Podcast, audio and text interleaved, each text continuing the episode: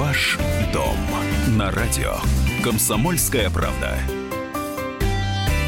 Мы приветствуем всех, кто слушает радиостанцию «Комсомольская правда» и в Москве, и в других городах вещания. И в студии журналист отдела экономики «Комсомольской правды» Елена Аркелян. Здравствуйте. Эксперт по недвижимости, блогер Никита Журавлев. Всем добрый день. Ну и я, Елена Фонина. Да, э, мы приветствуем тех, кто в течение без малого часа готов отправиться в мир недвижимости для того, чтобы узнать, какие изменения ждут нас в 2019 году. Ну, а то, что их будет немало, это абсолютно точно в разных сферах. И в ЖКХ, и, собственно, в долевом строительстве, ну и вообще изменения в законах, которые касаются недвижимости э, и раздела имущества и прочее, прочее, прочее. В общем, есть о чем поговорить. Да, даже задачах. Ну, начнем мы, наверное, все-таки с того, что ближе всего нашего кармана, а именно с наших любимых жилищно-коммунальных услуг.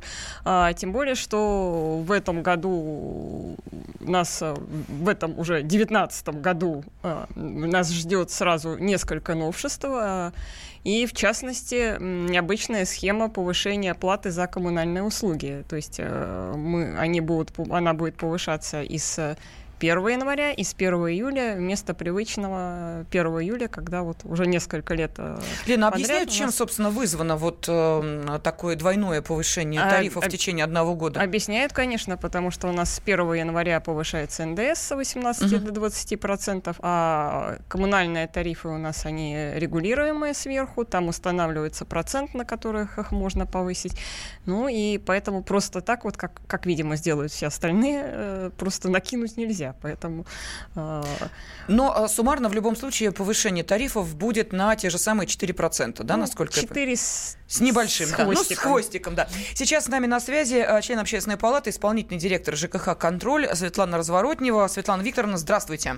Здравствуйте. Здравствуйте, Светлана Викторовна. Ну, э, давайте вместе вспомним, что у нас еще меняется вот в ЖКХ в этом году. Насколько я понимаю, нас там ждут в том числе и изменения по мусору, э, тоже с января.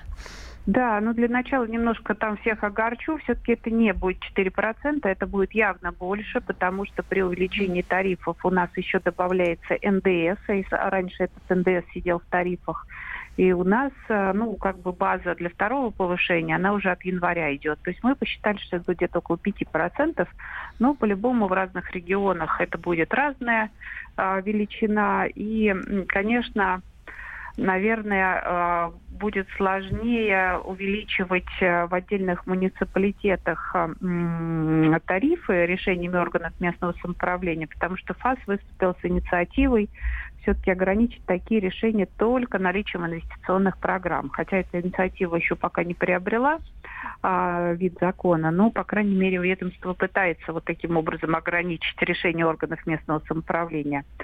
А, да, еще одно, как бы совершенно вы справедливо сказали, новшество Нового года – это переход на новую систему обращения с твердыми коммунальными отходами.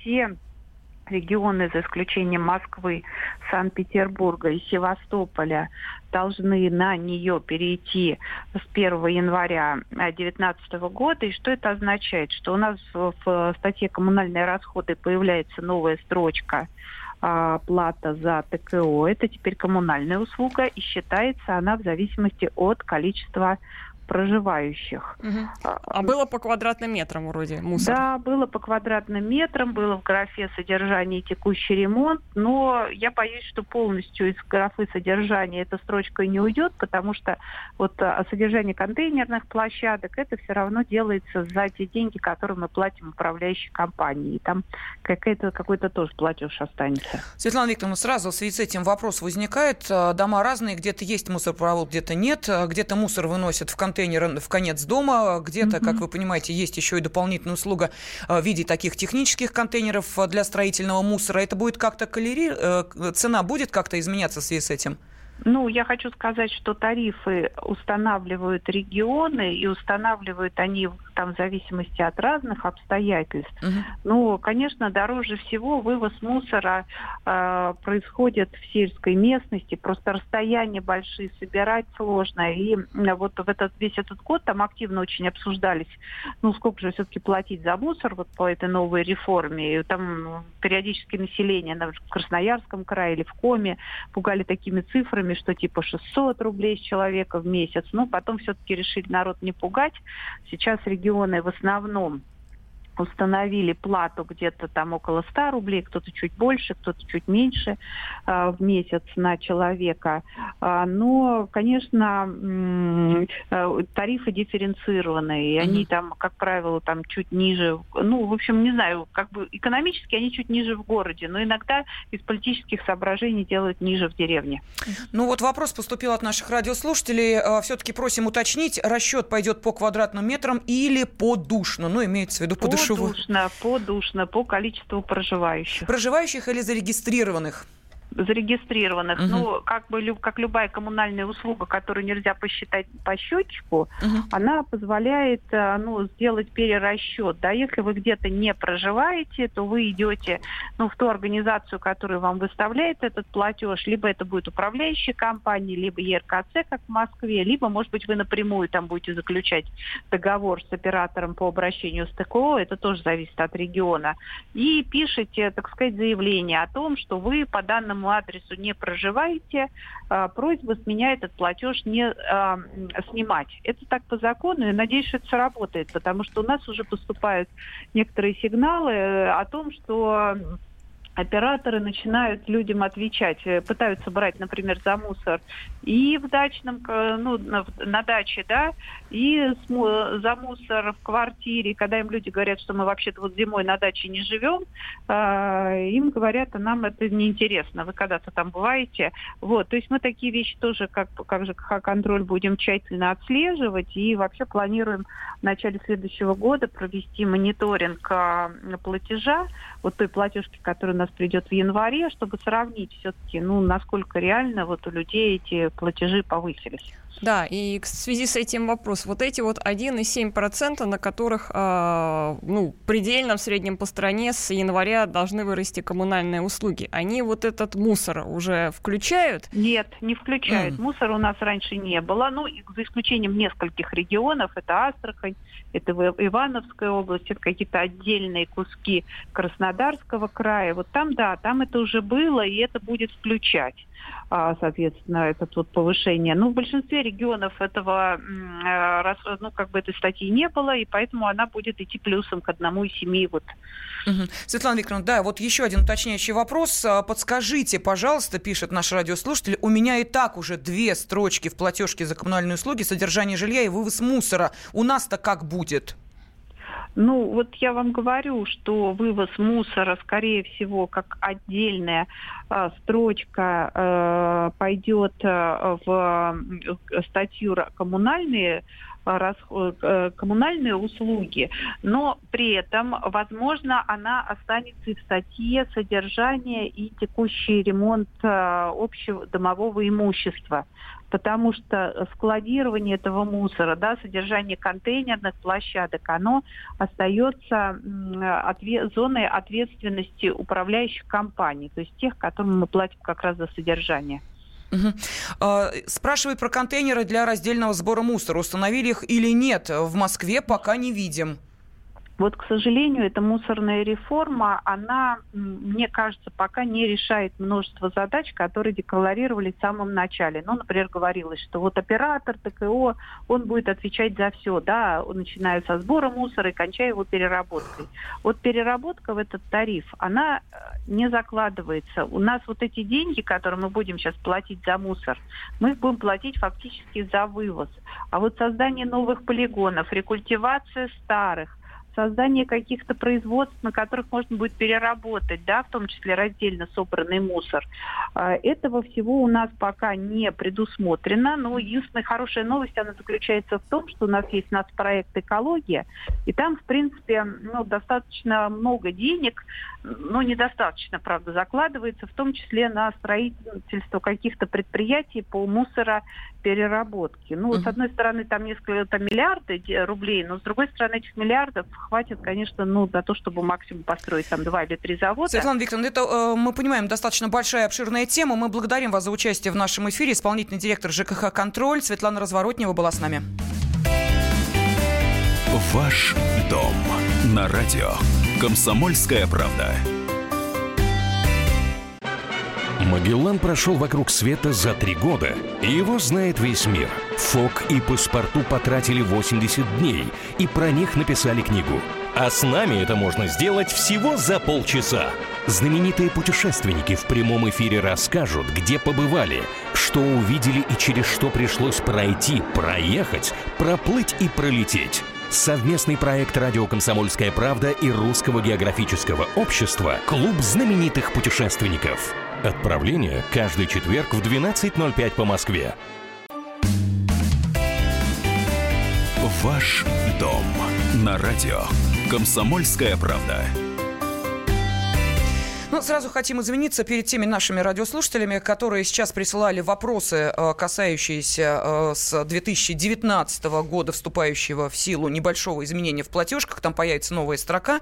Она будет касаться э, утилизации отходов, вывоза мусора. Мусора, да. Вопросов было очень много, и поэтому просто не успели на все ответить. У нас впереди довольно насыщенная программа, так что, Лен, давай пообещаем, что в ближайшее да, мы время... в ближайшее время, возможно, в январе, сделаем отдельную программу, где постараемся ответить ответить на все вопросы, связанные с этой так называемой мусорной реформой. Так, ну а теперь, собственно, давайте двигаться дальше, потому что 2019 год это не только изменения в платежках, но и изменения в... Строительной отрасли. Совершенно верно, да, вот в тех правилах, по которым э, будут э, теперь последний, играть строители. Последний год-полтора, э, конечно, власти взялись за реформу в этом направлении. Э, очень сильно э, сказалось это вот обманутые долечки, собственно говоря, почему власти начали э, реформу, реконструкцию а, правил игры для строителей. И действительно, вот буквально а, позавчера, в пятницу даже а, приняли решение, Совет Федерации принял, точнее, закон уже поправки 214, который полностью изменяет вообще долевое строительство. И, соответственно, по новым правилам игроки рынка недвижимости будут работать в 2019 году. И как раз, собственно говоря, по этому поводу хочется поговорить с Дмитрием Михайловичем, который сейчас уже на, на, на проводе. Да, совершенно верно. Это председатель комитета а, по строительству опоры России, общественный омбудсмен по строительству а, Дмитрий а, Котровский. Дмитрий Михайлович, слышите ли вы нас? Здравствуйте. Да, вас слышу, здравствуйте. Да, здравствуйте. Дмитрий Михайлович, ну, прежде всего хотелось выяснить, точнее, у вас спросить, как э, будет развиваться рынок недвижимости 2019 года, как отразятся те поправки, которые, ну, уже вступают в силу с 1 июля на наших, собственно говоря, игроках рынка недвижимости, и как это отразится на простом потребителе, покупателе да. новостроек?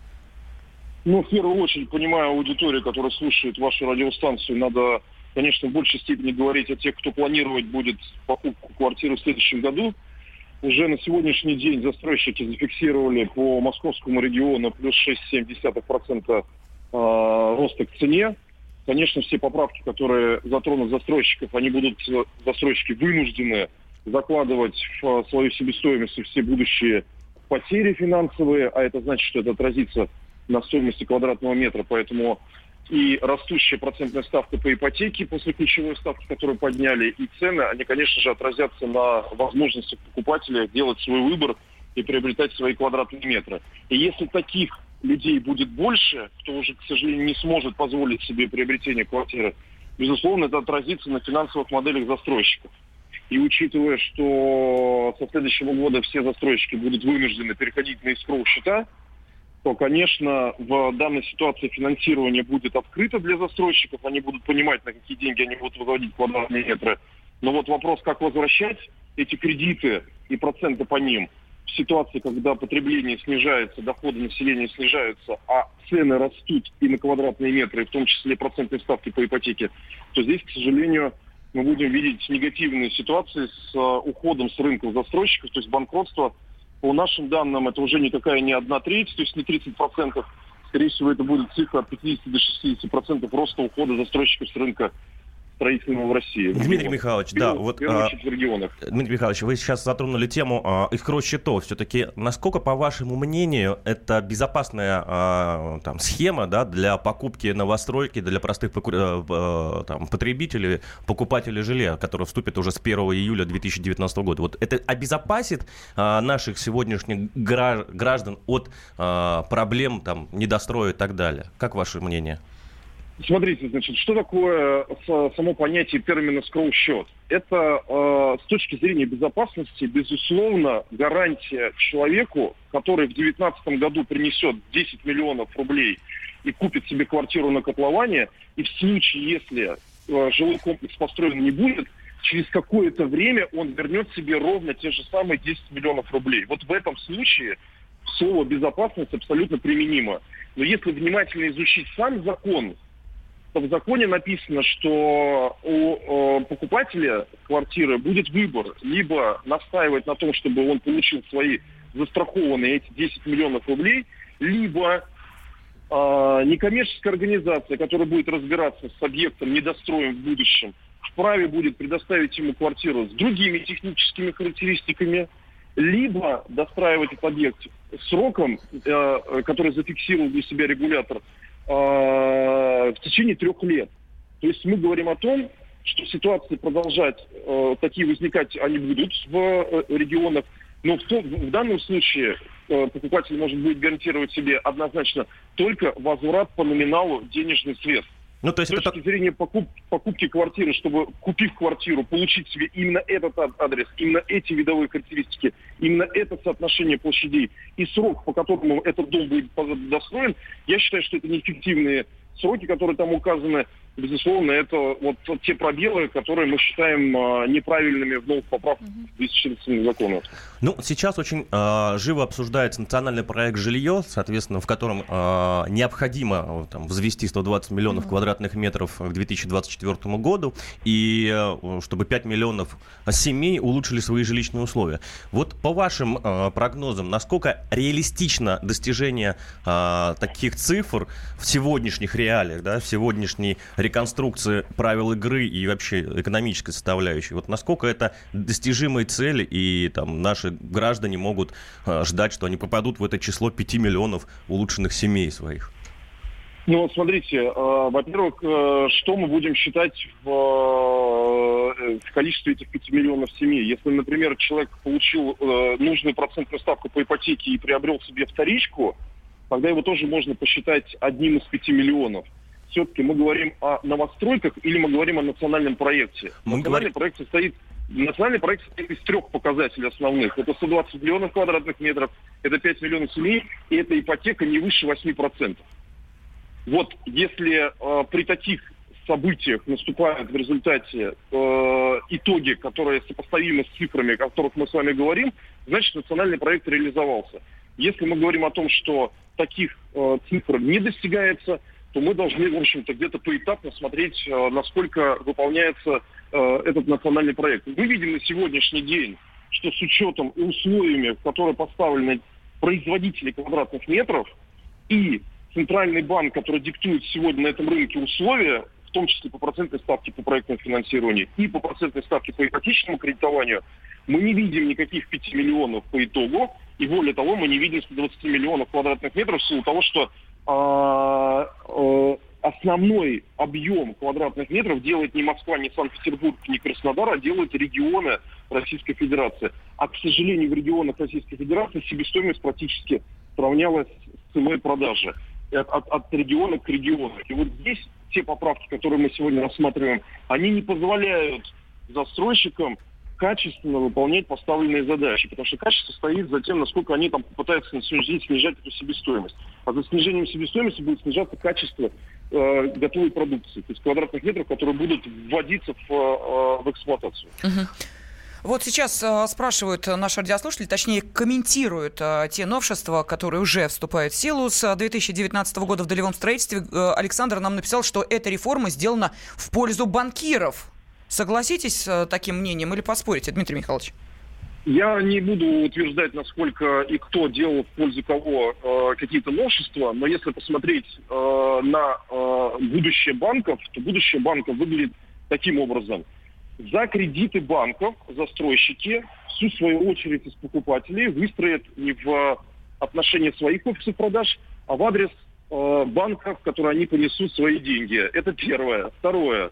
На те деньги, которые э, искроущики понесут деньги в банках, не начисляется никаких депозитов. То есть на, э, на минус 7% выгоднее становится для банков на получение таких клиентов. Uh-huh. Учитывая, что 80% дольщиков на сегодняшний день это покупатели, которые приобретают квартиру исключительно при помощи ипотечного инструмента, то, уверяю вас, тот клиент, который пойдет в банк, чтобы уплатить первоначальный взнос на escrow счет, он там же будет получать ипотечный кредит. То есть банк будет еще и получать, Конечно. зарабатывать на этом, на этом кредите. И, безусловно, те деньги, которые будут находиться у банка, проценты начисления на проценты, дают возможность на сегодняшний день банку получить сверхприбыль мы считаем и досчитаем в ближайшее время на примере нескольких регионов этих цифр, чтобы доказать ту эмоциональную окраску, которую я привожу в терминологии сверхприбыль. Вот в этой ситуации, конечно же, у банков будут сосредоточены абсолютно все деньги. На сегодняшний день по году примерно в рынке это 3,5 триллиона рублей. Дмитрий Михайлович, спасибо огромное за ваш комментарий. А, действительно, соответственно, все банки теперь будут все маржинально съедать, теперь главные будут банки. А, на сегодняшний день могу заключить так, тот факт, что от а там дольщиков, о, людях никто не думает, вот, и поэтому надеюсь, что все-таки мы будем улучшать свои жилищные условия, и в нашем году будет все хорошо. Ваш дом на радио. Комсомольская правда. Проблемы, которые вас волнуют. Авторы, которым вы доверяете. По сути дела, на радио «Комсомольская правда». Николай Стариков. По вторникам с 7 вечера по московскому времени. Ваш дом на радио «Комсомольская правда». Сегодня с вами в студии эксперт по недвижимости, блогер Никита Журавлев, ну а также журналист отдела экономики «Комсомольской правды» Елена Аракелян и я, Елена Фонина. Мы обсуждаем те новшества, которые с 2019 года становятся для нас реальностью. Поговорили уже об изменениях в платежках, поговорили о том, что изменится в долевом строительстве. Ну а теперь, Лен, наверное, и о дачниках да, поговорить. Теперь еще и о дачниках, потому что у нас э, с января начинает действовать, э, собственно, новый закон о садоводстве и огородничестве. Э, Напомню вкратце, что там меняется. У нас не будет, собственно, понятия дача. А, товарищества у нас останутся только садоводческие и огороднические. То есть вот а, самого понятия дачное товарищество, дачный кооператив, ничего такого не будет. И, все, и форм будет вот этих объединений только два. Но а, интереснее а, другая часть, а, то, что Э, теперь у нас на вот этих самых э, садовых участках э, официально разрешено возводить жилые дома. И, собственно говоря, а, вот, то есть это те дома, где можно прописаться по месту жительства, там постоянно все как полагается, и уже не через суд, как это было раньше, а обычным явочным порядком. Лена, а сколько, ну вот, там, я не знаю, я не понимаю, не в цифрах, конечно, а может быть хотя бы в процентах, сколько людей теперь смогут воспользоваться вот вот э, этим шансом? То есть теперь на каждом дачном участке можно будет а, прописываться? Сложно, сложно сказать, потому что, э, то есть, ну, для этого надо, чтобы этот дом вообще был зарегистрирован, uh-huh. зарегистрирован именно как дом, а не как там сарай, там какая-нибудь э, э хозяйственная постройка. То есть э, э, это первый пункт. У нас же огромное количество этой недвижимости вообще никак не зарегистрировано. И, кстати, тут важен еще один момент, э, который касается не этого закона, но у нас еще уступили действия поправки в Гражданский кодекс, а, которые этих домов касаются напрямую, что у нас меняется сам порядок регистрации такой недвижимости. То есть э, теперь не будет разницы, это садовый участок и участок для индивидуального жилищного строительства, а порядок оформления будет один и тот же. То есть ты должен подать местным органам власти уведомление о начале строительства, э, тебе дают там окей, присылают окей, после этого ты строишься, после этого опять посылаешь им уведомление о том, что ты закончил стройку, все. Не-не, подожди, я не очень понимаю. То есть обычный там э, дом двухэтажный, который есть э, на каждом дачном участке практически, там каркасный или еще какой-то, его теперь тоже нужно... Да, да, да. Ты подаешь Ого. уведомление, если ты хочешь именно дом, там не сарай, именно то ты подаешь уведомление о начале строительства местной органы власти. Единственный момент сделал такое послабление, до 1 марта действует как бы переходный период, и то, что там, допустим, есть уже на участках или на, э, начали строиться или очень резко начали строиться в январе. То есть можно зарегистрировать по, по старым правилам до 1 марта. Слушай, как сейчас хорошо заработают компании, которые вот эти готовые дома предлагают? Представляешь?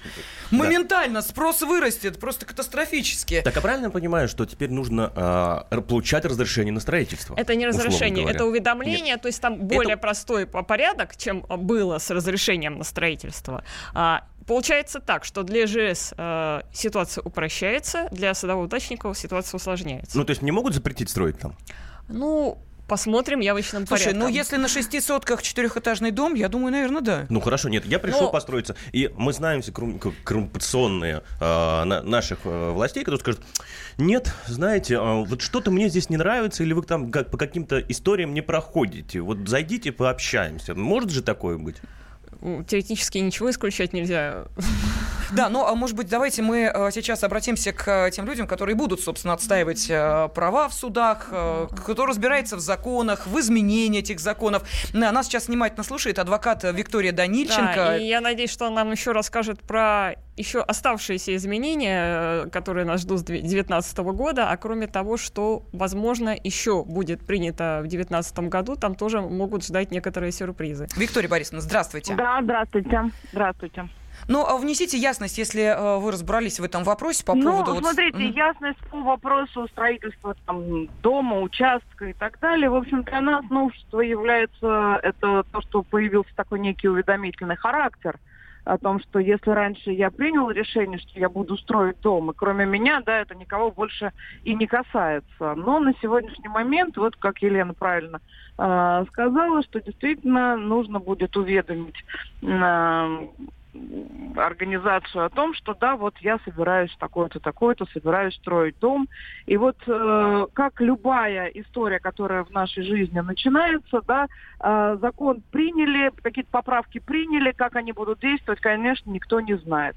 Поэтому насколько они будут действовать, насколько они войдут вообще в норму и э, будут э, любимы людьми, да, сказать очень сложно. Как, например, э, новая когда там, с 1 июня 2019 года у нас вступает в силу также поправки и к ГПК Российской Федерации и к закону об исполнительном производстве о том, что теперь э, у нас э, единственное жилье может быть изъято у человека, да, то есть до этого невозможно было изъять единственное жилье, но вот на сегодняшний момент можно изъять. Тоже миллион сто пятьдесят четыре ограничения, там, соответственно, должно быть на любого проживающего члена семьи больше 36 квадратных метров. Конечно же, будут смотреть наличие несовершеннолетних детей, прописаны они, ну, зарегистрированы они по адресу или нет. Но все равно, в любом случае, мы с вами понимаем, что такое вот эти все поправки. Как они начнут действовать, за что начнут начнут отбирать это жилье.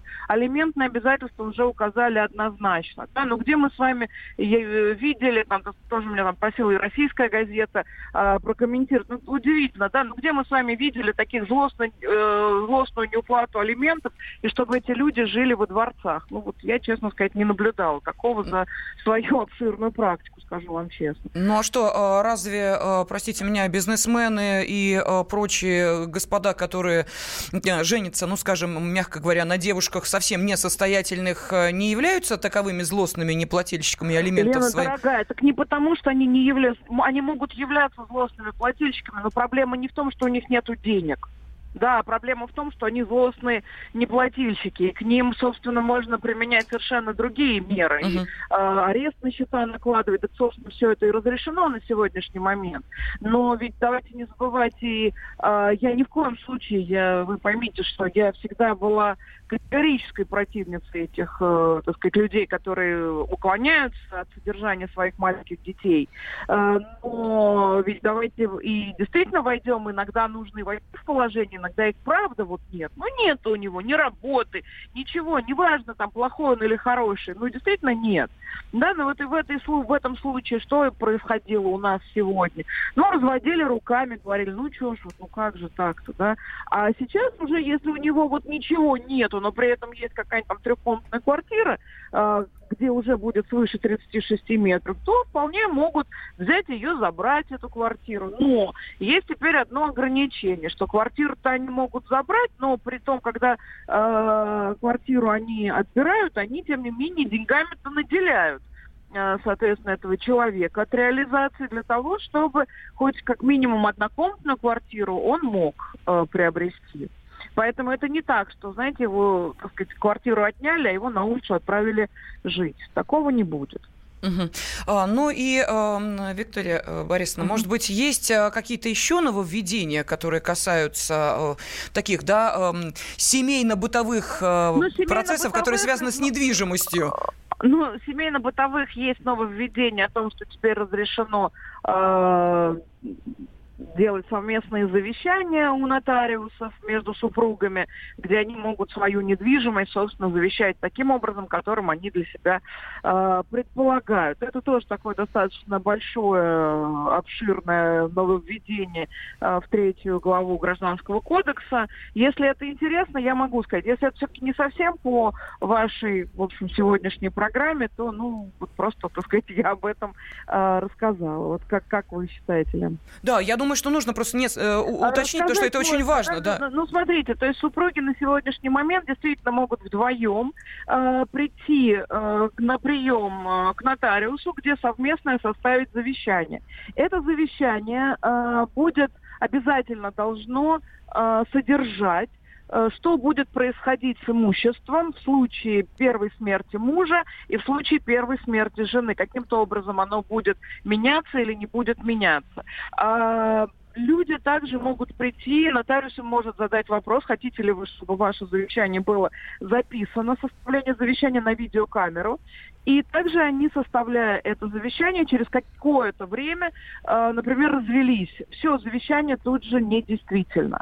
Э, соответственно, один из супругов может изменить завещание или отказаться от него, о чем второй человек услышит от нотариуса, придет ему уведомление, что ваш супруг изменил завещание. На что он его изменил, является нотариальной тайной, и нотариус предоставить такую информацию не может. Единственное, что будет известно, что это уже не совместное завещание. Поэтому вот к этим моментам нужно очень внимательно отнестись, чтобы не было никаких провокаций, что мне тут что-то дали подписать, привели меня uh-huh. э, к нотариусу, посадили вместе с мужем, потому что мы подписали совместное завещание, и вот там передали квартиру вот в этом совместном завещании. Вот этой ерунды быть не может, потому что не может быть. Никаких закрытых завещаний у, между супругами также быть не может. Они все открытые абсолютно завещания. Поэтому вот такое новшество тоже нас ждет, пока оно не работает. Оно уже введено э, в Крыму, в Севастополе. Э, но пока вот я не могу вам сказать, что есть какая-то практика.